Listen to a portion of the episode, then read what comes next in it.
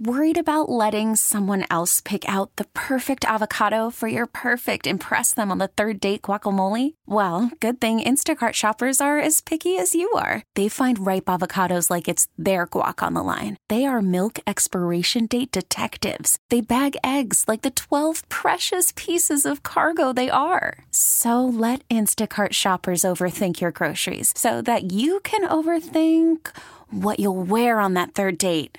Download the Instacart app to get free delivery on your first three orders while supplies last. Minimum $10 per order, additional term supply. Okay, picture this. It's Friday afternoon when a thought hits you. I can waste another weekend doing the same old whatever, or I can conquer it. I can hop into my all new Hyundai Santa Fe and hit the road. Any road. The steeper, the better because my all new Santa Fe is available with HTRAC, all wheel drive, so I can hit the trail without a worry in the world. Heck, with three rows and best in class rear cargo space, I can pack the whole family in with all our gear.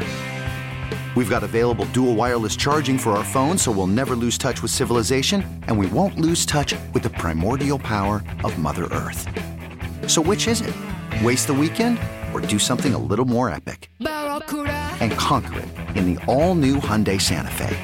Visit HyundaiUSA.com or call 562 for more details. Hyundai, there's joy in every journey. Time for the Blitz. We'll cover the Wizards and the Commanders, and we start off right now on the ice. Bailey Johnson covers the Caps for the Washington Post. Uh, Bailey, last night was bad. Yikes. Two goals allowed, first three shots. They chased the game all night. They gave up a five spot, and they did score a couple late goals, but I mean, for most of the last two games, they haven't been able to really mount any offense. What gives? Yeah, you're right. Last night was tough. St. Louis was tough. They are not shied away from the fact that this is a very, very critical stretch heading into the All Star break for their hopes of making the playoffs this season. And two games into a tough four game road trip, it's not looking good. Um, I did think the offense started to string some more stuff together last night, and they did in St. Louis, where, I mean, honestly, for much of the night in St. Louis, they couldn't even complete a pass. So steps were taken last night in Minnesota, though, as Nick Jensen pointed out, they did a lot of their offense once Minnesota had taken their foot off the gas and wasn't really trying that hard anymore. Um, and now they're here in Denver for maybe the toughest back to back I could imagine. It's a solid two hour flight. You have the altitude. The Avalanche have been sitting here for three days waiting. It's a very, very tough test for the Caps tonight. So, Bailey, I know this isn't the same team, but bear with me. I, have seen a group that was pedestrian, just okay, you know, through 35, 40 games or whatever. Uh, all of a sudden catch fire, everything goes right, they win the Stanley Cup in 2018. I don't see that with this group. I think they're probably where they should be, to be honest with you. The 10th or 11th best team in a pretty crowded Eastern Conference. I, I don't know that I've got a ton of confidence that there's this magical turnaround coming, save for some performances that we just simply haven't seen through 45 games. Your thoughts? Yeah, no, I think you're right. I mean, it's been kind of a thing all year where you think, okay, if Ovi gets going, if the power play gets going, if the offense really starts to come together, like, I mean, they've been a good defensive team for most of the year, a couple ugly games aside, and they've gotten great goaltending from Charlie Lindgren. Darcy Kuemper, as we've talked about, has had an up and down year. But there are a lot of things for most of the season where you thought, okay, you know, they're probably not going to be a great team, but they are a team that could put some things together and maybe surprise people. But the problem is when you get into game 45, 46 at this part of the season and they're still not separating themselves, you can look at it all you want and say maybe if those guys get going, but if they haven't gotten going at this point, they're probably not going to. We started the show talking about Alex Ovechkin, who's still in his single digit goal count midway through the season. Uh, give me a reason why there's an uptick coming for Ovi, and then if that doesn't happen, what that means for him chasing down Gretzky.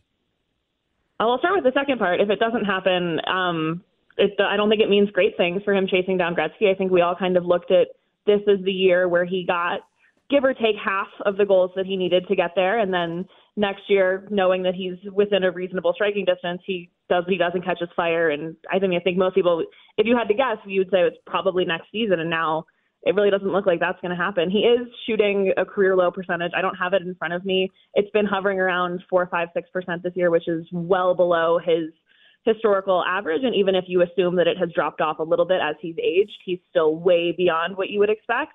So there is, you know, statistically a good chance that it starts to tick up for him and some shots that go in that haven't.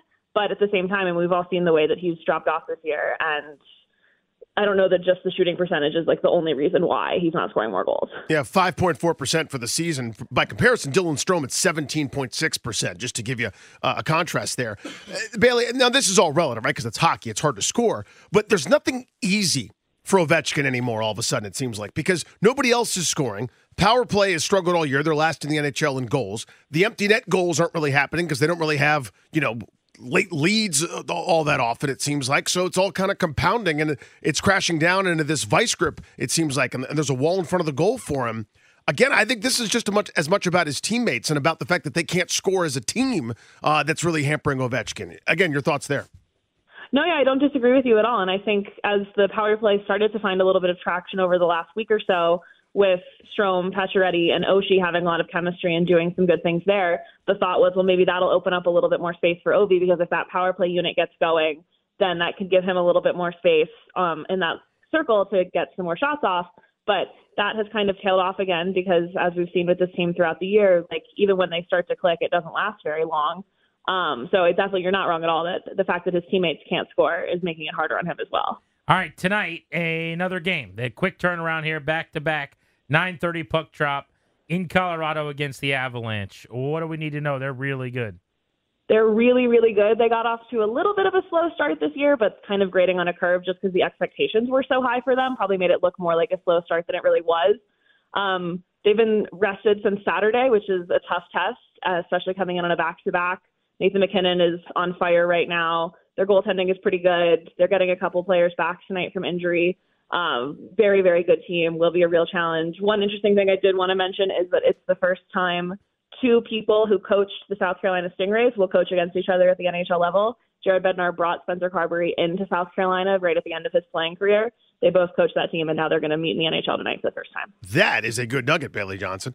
Uh, what about the? I don't think we've talked to you about this. The contract extension for Alexei Protas. What does that mean for him, and the organization? Yeah, it kind of, I don't want to say it came out of nowhere because obviously he's a restricted free agent that has had a really good year and has taken a big step. So you expect it to come at some point. I don't think anybody thought on a Friday night in the middle of January they were going to give him a five year extension. First of all, just for him and the journey he's had, it's really incredible. And he's so excited about it, so happy to be a cap for the next five years.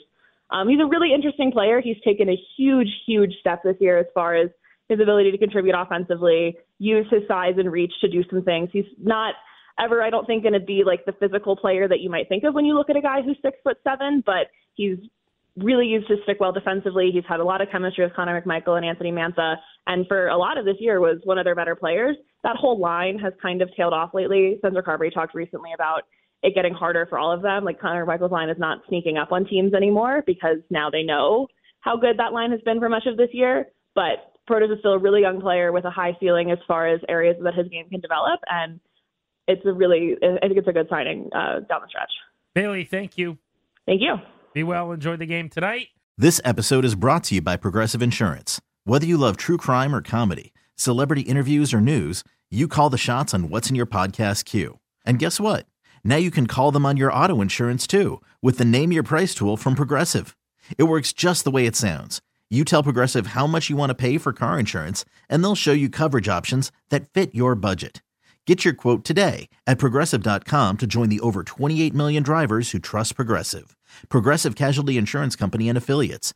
Price and coverage match limited by state law. You could spend the weekend doing the same old whatever, or you could conquer the weekend in the all-new Hyundai Santa Fe. Visit HyundaiUSA.com for more details. Hyundai, there's joy in every journey. T-Mobile has invested billions to light up America's largest 5G network from big cities to small towns, including right here in yours. And great coverage is just the beginning. Right now, families and small businesses can save up to 20% versus AT&T and Verizon when they switch. Visit your local T-Mobile store today.